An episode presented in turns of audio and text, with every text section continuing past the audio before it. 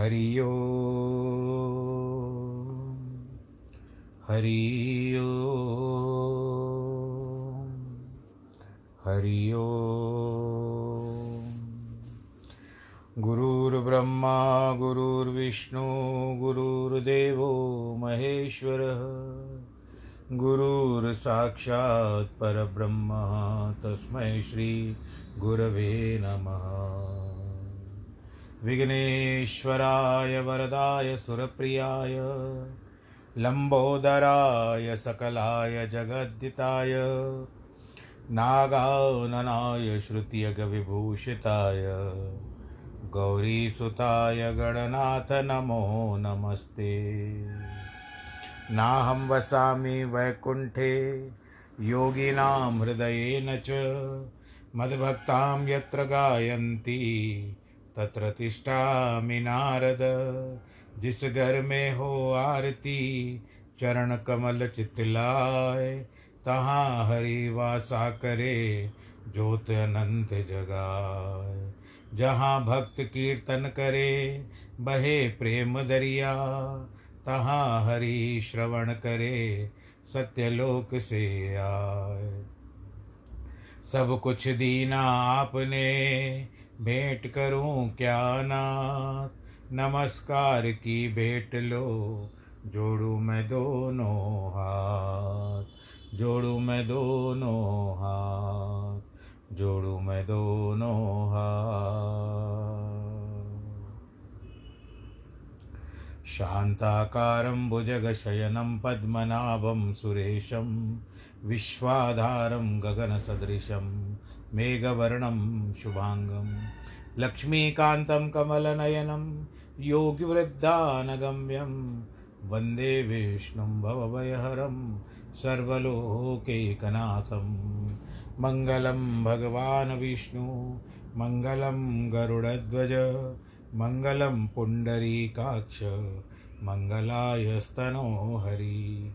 सर्वमङ्गलमाङ्गल्ये शिवे सर्वार्थसाधिके, शरण्ये त्र्यम्बके गौरी।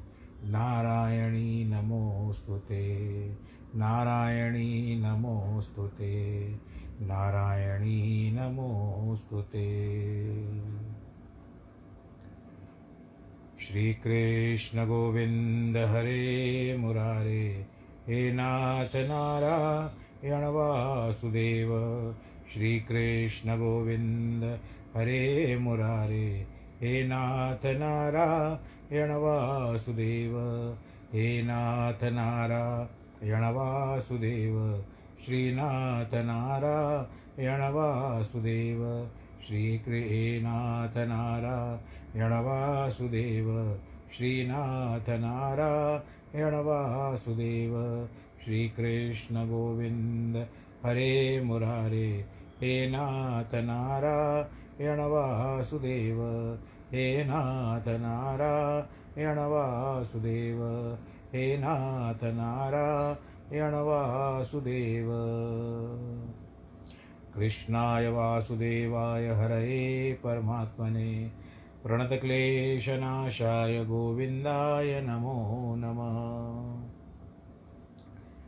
सच्चिदानन्दरूपाय विश्वोत्पत्त्यादिहेतवे तापत्रयविनाशाय श्रीकृष्णाय वयं नुमः।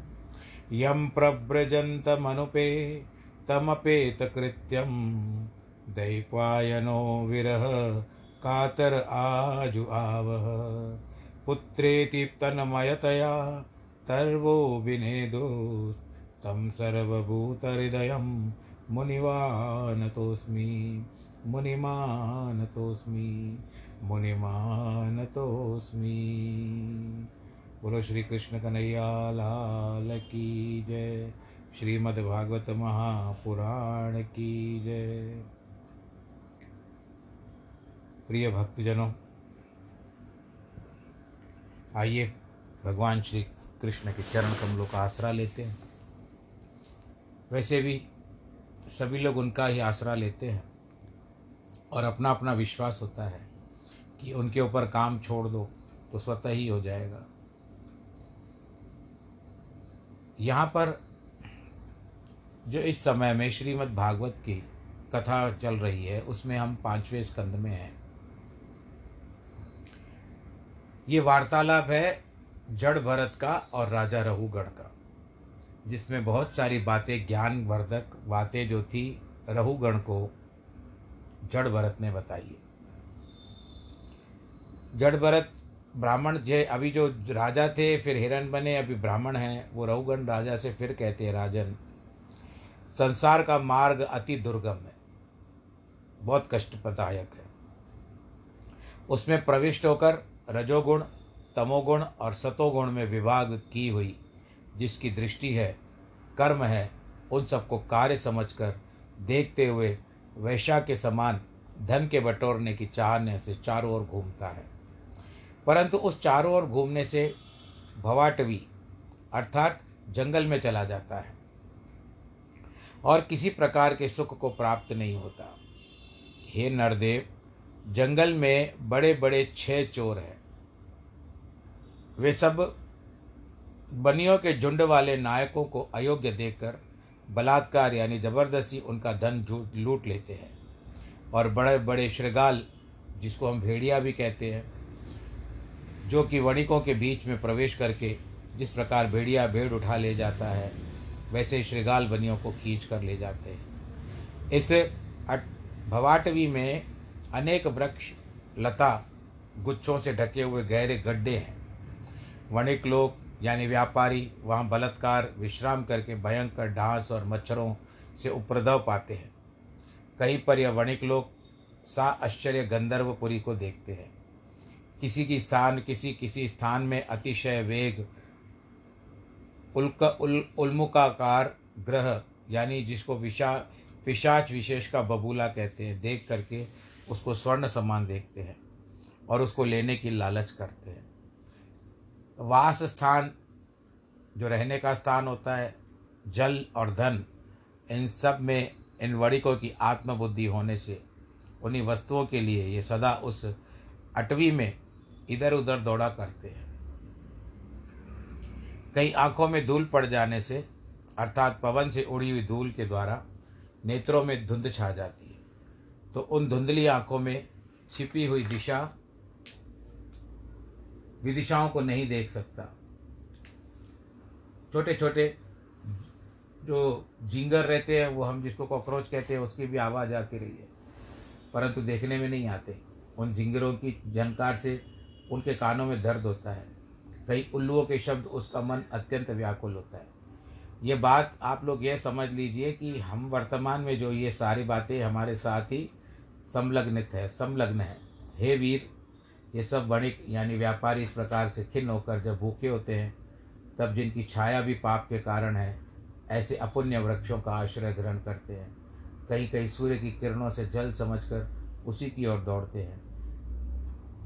अर्थात मृग मरीचिका के जल को दौड़ते हैं, और कभी वे लोग जलहीन जलाशयों में जाते हैं, परंतु उसमें गिरते ही अंग भंग हो जाते हैं। इस कारण जितनी दुख मिलने की संभावना है उतनी जल मिलने की आशा नहीं है। कभी जब उनके पास अन्न नहीं रहता, तब परस्पर एक दूसरे से मांगते हैं।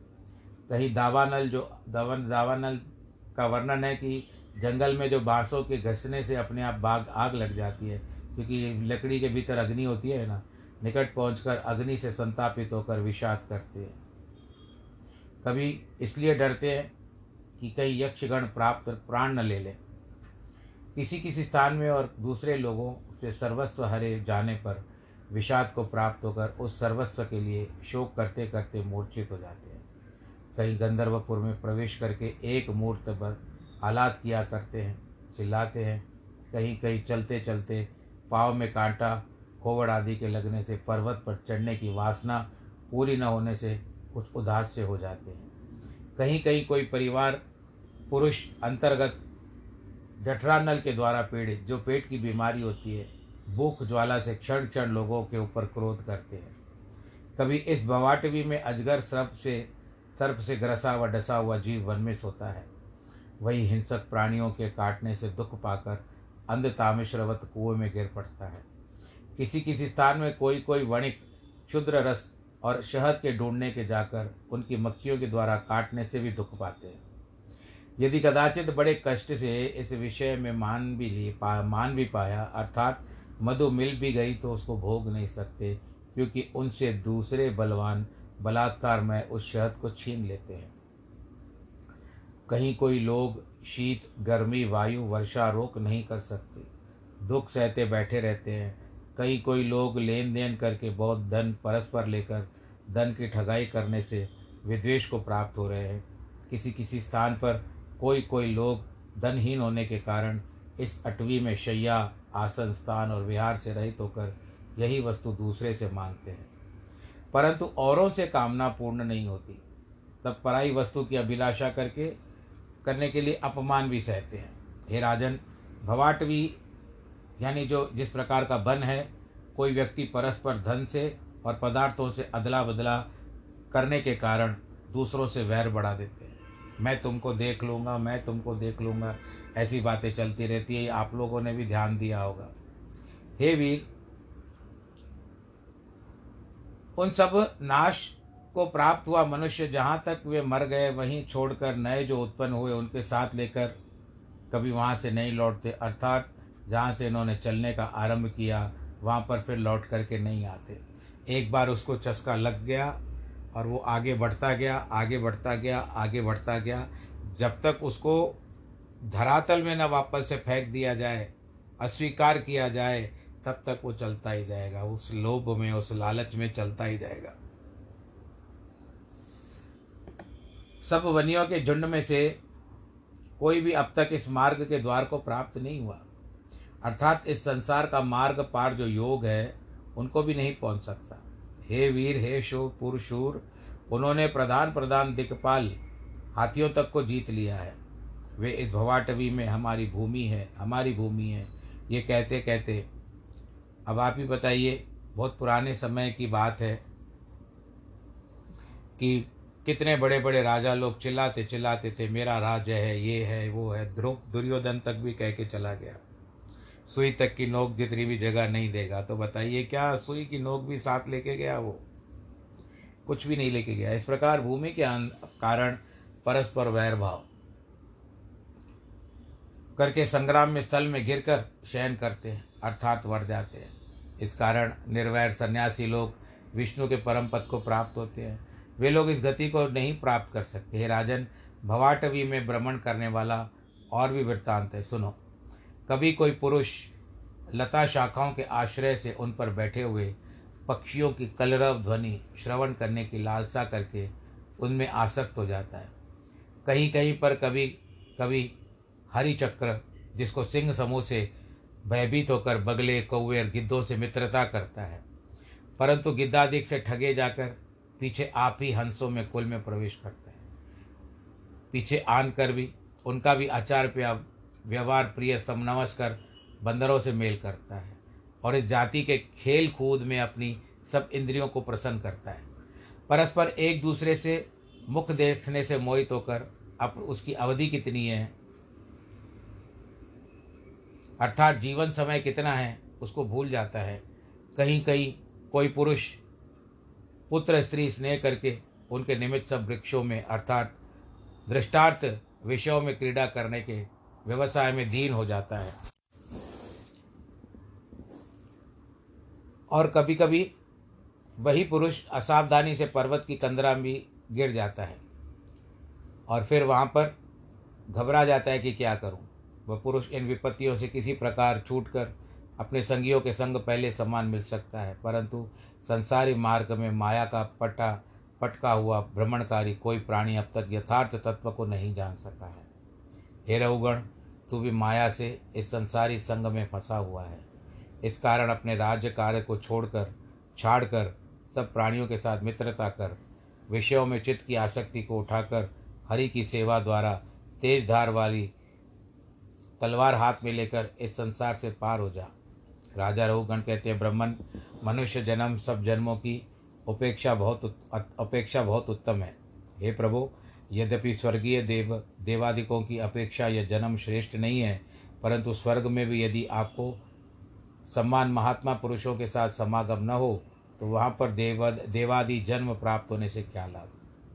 क्या साधारण मनुष्य है भगवान का यश श्रवण करने और कहने से आपकी आत्मा पवित्र हो गई है? इस कारण आपके चरण रेणु की निरंतर उपासना करने से मेरे पाप समूह भस्म हो रहे हैं।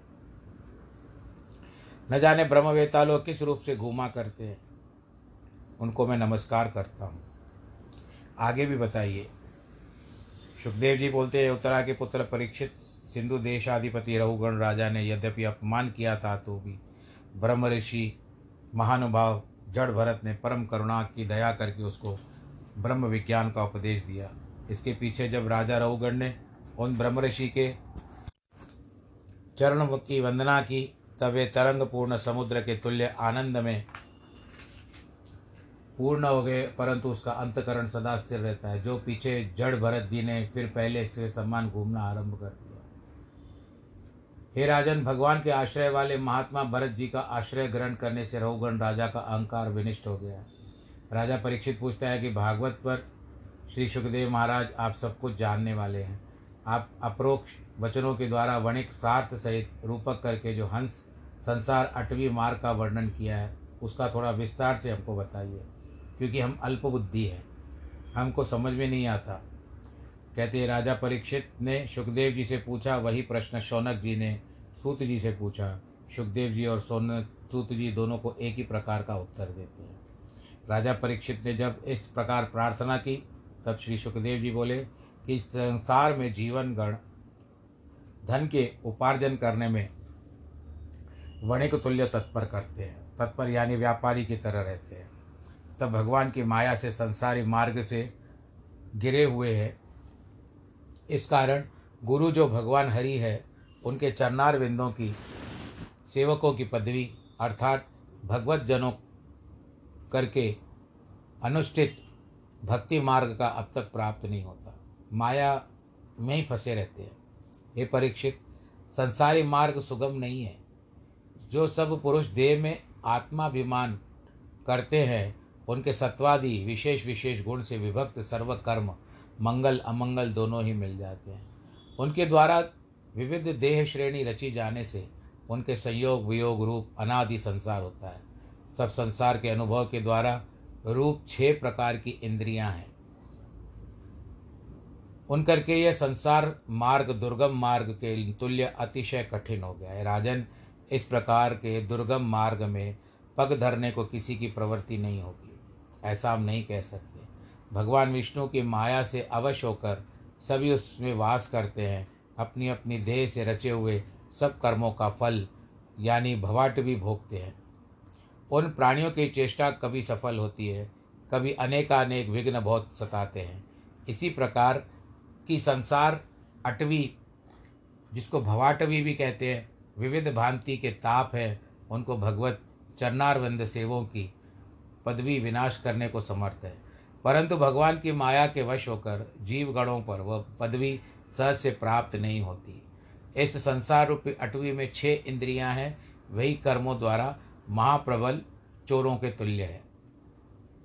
क्योंकि संसार में बड़े कष्ट बटोरा हुआ पुरुष धन, जिसको पंडित लोग धर्म का आनंद स्वरूप का कहा करते हैं, जहाँ तक जीव असावधान हुआ कि जिस प्रकार संगी लोग असावधान संगी का धरण हन कर हनन लेते हैं। नज़र हटी नहीं और दुर्घटना घटी नहीं। पास के ऊपर वाले के ऊपर, यात्रा में किसी के ऊपर भी जितना भी विश्वास करो, कभी वही धोखा दे करके हमारा धन भी हड़प करके ले जाता है। इसीलिए जैसे वह सब इंद्रियाँ जो चोर हैं, वह है दर्शन, स्पर्शन, श्रवण, असास्वादन, सूगना और संकल्प, विकल्प इत्यादि ग्रह संबंधी तुच्छ पदार्थों में लगाकर उसका यह धन हरण कर लेती है। यह मनुष्य अजितेंद्रिय और घर में ग्राम्य वस्तुओं के भोग करने से आसक्त रहता है। इससे अपने धन ले जाने वाले इंद्रियों को कुछ नहीं जानता। धीरे धीरे करके उसके शरीर को भी बिगाड़ रही है, उसकी आयु को भी ख़त्म कर रही है और उसका धन भी समाप्त कर रही है। यानी एक जो जीवन रूपी धन है, इसको समाप्त कर रही है। हम ऐसा समझ सकते हैं। हे राजन इस अटवी में अनेक भेड़ी और श्रृगाल जो बताए गए हैं, वे नाम मात्र के ही हैं।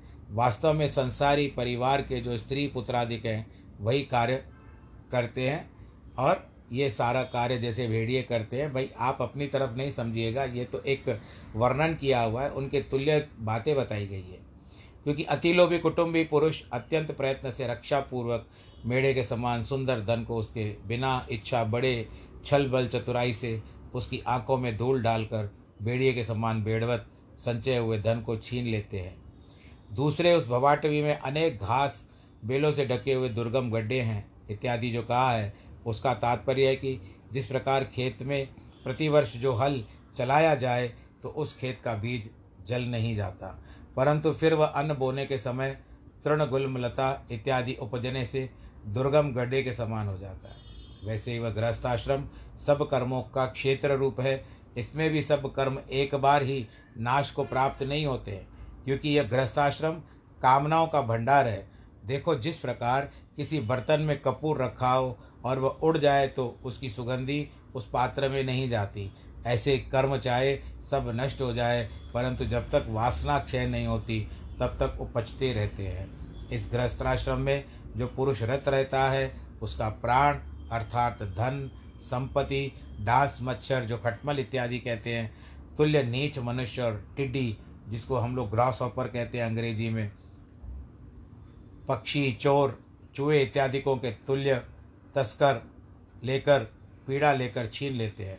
तथापि यह पुरुष गृहस्थाश्रम के मार्ग में घूमने से शांत नहीं होता, वरन मिथ्या दृष्टि से अविद्या काम और कर्मों के चक्करों में फंस जाता है। इस प्रकार से दूसरे किसी किसी स्थान में भोजन, स्त्री संग इत्यादि व्यसनों का लोलुप होकर मृग तृष्णा के जल के तुल्य सब विषयों की ओर दौड़ता है। मृग को भी पता होता है दूर, पर वो धूप की जो रोशनी होती है, धूप होती है, जो दूर से हिरग, जो हिरण को लगता है कि पानी है, वो बेचारा दौड़ता है। तो इसी तरह ये भी विषयों की ओर दौड़ता है, मिले या ना मिले पर दौड़ना ज़रूर है। किसी किसी स्थान में उल्मुख आकार ग्रह देख करके उनकी श्रेष्ठ स्वर्ण समझ करके ललचाता है। इस पर मैं आप लोगों को एक जो कथा का वर्णन किया हुआ है, वो बताता हूँ कि एक बनिया था। वो बनिया क्या करता था, इसी प्रकार से जो जीव के बारे में यहाँ पर बताई गई है बात, वो बनिया अपने ऐसे कार्यों में संलग्न रहता था, उसके पीछे जे छः चोर पड़ गए पड़ गए। बहुत पैसे जमा करता था करता था करता था करता था करता था। और धीरे धीरे जब उन धन को जमा करके रखा तो एक दिन उसको किसी दूसरे शहर में काम पड़ गया। तो मार्ग में बंद था, यानी जंगल था। जंगल से वो निकलने लगा। तो छह चोर तो उसके ऊपर दृष्टि रखते ही थे। इसके लिए क्या किया, वो उसका पीछा करने लगे। पीछा करते करते जंगल में उन्होंने उसको दर दबोच लिया। और जो भी उस गठड़ी थी, पैसों की, वो सारे उसने पाँच छः पाँच छः चोरों ने जो भी थी बात, उन सबको छीन लिया उससे। छीन लेने के बाद वो चंपत हो गए। अभी अपनी जान बचाने लगा कि कहीं और कुछ ना हो जाए, ऐसे भागते भागते अपने आप को बचाता हुआ भागता गया भागता गया तो पता न चला उसको एक कुएँ में जा कर के गिर पड़ा। बोलो, नारायण भगवान की जय जब कुएँ में गिर पड़ा तो उस समय में उसको समझ में ना आए, लेकिन जाको राखे साइयाँ अभी तक इसकी आयु है। हम इसकी आयु पर विचार करते हैं। अभी तक इसकी आयु है क्योंकि इसको पेड़ जैसे गिर रहा था कुएँ में, एक बहुत सा बड़ा पेड़ जो था, उसकी बहुत सारी शाखाएँ कुएँ में नीचे की ओर झुकी हुई थी। एक गिरते गिरते एक डाली का सहारा इसको मिल गया। अब डाली का सहारा जो मिल गया तो ये प्रसन्न हो गया, उसके ऊपर ही लटकने लगा। खुश हो गया, चलो, जान बची, लेकिन आसमान से गिरे और खजूर में अटक गया है। क्या करे? कहता है, आप मुझे विचार करना चाहिए कि मैं बाहर कैसे निकलूं, अपने आप को बचाऊं कैसे? तो वो क्या था? कुआँ जो था, नीचे, वो सूखा हुआ कुआँ था। एक सांप बैठा हुआ था नीचे। देखता है उतरूं कैसे? अगर नीचे उतरता हूँ तो सांप मुझे डस लेगा। धीरे धीरे करके ऊपर चढ़ता हूँ। तभी ऊपर क्या देखा कि उस डाली के ऊपर दो चूहे बैठे हुए हैं। एक सफ़ेद रंग का चूहा है और एक काले रंग का चूहा है। वो धीरे धीरे करके उस डाली को कुतर रहे हैं, काट रहे हैं। ये कहता है, भाई, अभी तो क्या करूँ मैं? समझ में नहीं आता है। तो जैसे जैसे पर वो चूहे भी अब जब ये खींचता था डाली को तो चूहे भी बहुत अपने आप को पकड़ लेते थे डाली के ऊपर। वो अपने आप को गिरने नहीं देते थे, अपने आप को संभाल ले रहे थे, संभाल रहे थे वो। आखिर जब बहुत प्रयत्न किया तो उसी पेड़ के ऊपर एक मधुमती का, मधुमक्खी का छत्ता था। छत्ता हिला, हिलाने से पेड़ की डालियों को हिलाने के कारण उस छत्ते में से थोड़ी थोड़ी मधु टपक रही थी। धीरे धीरे वो मधु टपकते टपकते इस बनिए के होंठों पे गिरी। अब क्या मिले? किसी प्यासे को पानी मिल गया, भूखे को अनाज मिल गया, रोटी मिल गई। ये तन्मय हो गया, आनंद के साथ। अब उसकी प्रतीक्षा करने लगा, फिर ज़ोर से हिलाता, चूहे सावधान हो जाते और ऊपर से मधुमक्खी का जो छत्ता था, उसमें से बूंद टपकती, इसके मुख में जाती इसको बड़ा आनंद आने लगा। अब वो भूल गया कि नीचे सर्प है। नीचे सर्प है और ऊपर कौन है? चूहा है। दो चूहे हैं जो इसकी डाली को काट रहे हैं। पर इन दोनों को भूल गया। काल का भय नहीं रहा उसको। वो बस बार बार हिलाता और मधुमक्खी के छत्ते से जो भी रस टपकती, मधु टपकती वह उसका आस्वादन करने लगा। आनंद आ गया था। भूखे को भी क्या चाहिए भाई? और तब बेचारा तकलीफ़ में था। इसके कारण उस मधु के स्व, स्वाद को लेता गया लेता गया लेता गया। वह अभी चूहों को भूल गया है और नीचे सर्प को भी भूल गया है। अब इसमें क्या हुआ? वो दो चूहों ने अपना काम कर दिया। बोलो, नारायण भगवान की जय। चूहों ने अपना काम कर दिया। क्या था? जो डाली थी जिसके ऊपर ये लटका हुआ था वह क्या हुई? कट गई।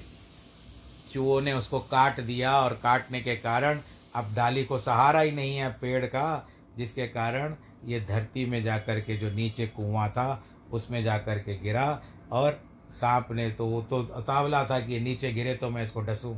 तो सांप ने डस लिया उसकी मृत्यु हो गई। इसका तात्पर्य क्या है? ये शरीर जो है, ये बनिया है। इसके पीछे काम, क्रोध, लोभ, मोह, अहंकार इत्यादि जो रहते हैं, ये छह चोर रहते हैं जो इसको नष्ट भ्रष्ट कर देते हैं। ये अपने आप के कर्मों को लेकर के भटकता फिरता है, यहाँ से वहाँ जाता है, वहाँ से यहाँ आता है, परंतु कर्म करने नहीं देते हैं। तो सब कुछ लूट पाट लेते हैं ये। हमारे कर्मों को, अच्छे कर्मों को भी लूट लेते हैं। वही गटरी है। तत्पश्चात ये अपने आप को छुड़ाने के लिए भागता है तो संसार के चक्कर में फंसता है, एक पेड़ मिल जाता है और कुएँ में गिरता है। तो इस समय में अपने जीवन को सुधारने की उसकी लाई, जो आप पेड़ की डाली कह रहे हो, कथा में आ रही है बात, वो पेड़ की डाली मिल जाती है, उसका सहारा ले लेता है, संभालने लगता है और संभालने के बाद वह देखता है कि अब मैं कैसे बचूं। नीचे जो सर्प है, वो है काल का स्वरूप और जो दो ऊपर चूहे बैठे हुए हैं, एक सफ़ेद और एक काला। वो है दिन और रात्रि, जो हमारे जीवन की लाइफ लाइन जिसको आप लोग कहते हो, ये एक डाली है, इसको काटते जाते हैं और धीरे धीरे करके वो जब कोशिश करता है कि मैं निकलने की करूँ, तभी मधुमक्खी छत्ता जो है वहाँ से मधु टपकाता है और उसके मुख में गिरती है और ये है संसारी जाल। माया में फंसता है, उसमें इतना अग्रसर हो जाता है कि पीछे काटने वाले चूहों को भूल जाता है, नीचे मारने वाले चू, सांप को भूल जाता है और अंततः सब कुछ खत्म होकर के वो नष्ट हो जाता है और पृथ्वी में गिर पड़ता है, मृत्यु प्राप्त होती है। तो यही कार्य होता है, इसको भी भवाटवी कहते हैं कि जंगल में ही फंसते हैं। तो संसार एक जंगल है, अपने आप को बचा लीजिए, ईश्वर का नाम का रसस्वादन कीजिए, नाम बोलते जाइए, ओम नमो भगवते वासुदेवाय। अंत में यही काम आने वाली चीज़ है, क्योंकि अंत में यही है कि कोई सत्य नहीं है, राम नाम ही सत्य है। भगवान करे, ईश्वर आप सबको दीर्घायु करे, कोरोना काल में अपना ख्याल रखें, मास्क पहने, डबल मास्क भी पहने, हाथों को धोएँ, और ज़्यादातर क्या कहें भीड़ भाड़ के इलाकों से बचें, सामाजिक दूरी ना करें, सामाजिक दूरी से बचें दूरी गलत, गलती हो गया और जिनका जन्मदिन वैवाहिक वर्षगांठ है, उनको बहुत बहुत बधाई। सर्वे भवंतु सुखिना सर्वे संतु निरामया, सर्वे भद्राणी पश्यंतु माँ कश्चित दुख भाग भवेद नमो नारायण।